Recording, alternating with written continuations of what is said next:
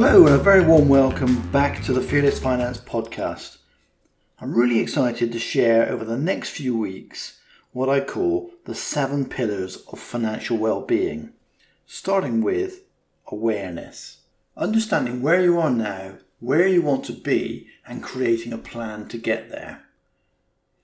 If I was to ask you how much money is in your bank account right now, how accurate could you be? Maybe within one hundred pounds? Within ten, you're doing really well. But if that was challenging, you're not alone. When I ask that question to a group, the majority really have no idea. Yet most of us know how much we earn and will soon notice if an expected sum on payday is different, even by a small amount. So what's going on? It would follow that the gap in our understanding is in how much we spend. I remember travelling one time and I allocated myself a budget in the local currency in cash. Everything I spent came out from my wallet and I could easily check how much was left. Setting aside money for a coffee or probably more likely a beer at the airport, on the way home and a taxi to get there, I was pretty confident and certain how much I could spend throughout the week. And it feels good to be certain. Contrast that with how most people manage their money day to day. It arrives electronically and it leaves electronically, and if we only glance at a balance once or twice a month, we really have no idea how much is available. So rather than certainty, we're now in the realms of assumption and denial. So know your numbers. A great starting point in financial planning and regaining control of your money is to know your numbers.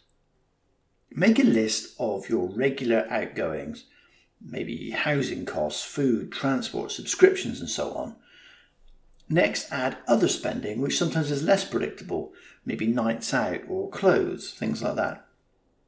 If you total the list, you now have a pretty good indication of how much you spend each month and where it goes. And if you enjoy being even more granular, you can use tracking apps or a spreadsheet to dig deeper or maybe even automate the process. Now, to some, this might seem like a bit of a pain, but the process can be liberating in several ways.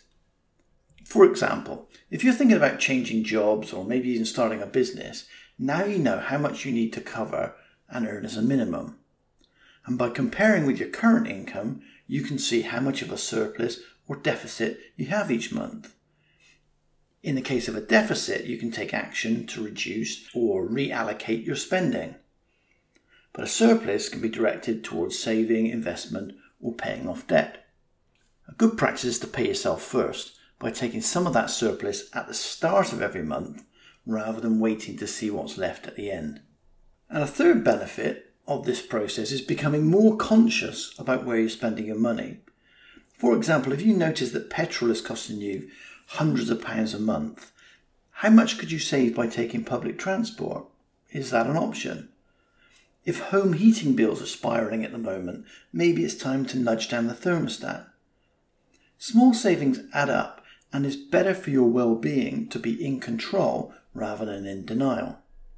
So now we come to setting goals and plans for the future.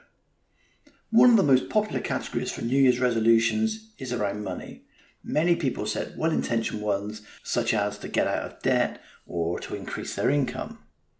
In previous episodes, I discussed powerful goal-setting techniques and the three most important questions. You might like to revisit those for a reminder.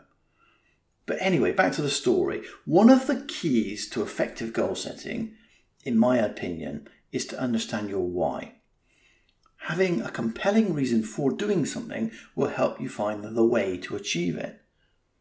And some things are more under your control than others. For example, getting out of debt is achievable by identifying spare money, targeting debts in a systematic way, perhaps stop spending money on credit cards altogether and look to switch to lower rates of interest, and will also accelerate your success. Doubling your income is more of a challenge, especially if you're on a fixed salary, mostly because there's more factors beyond your control. However, if you ask powerful questions, you can expect to receive powerful answers. What do I mean?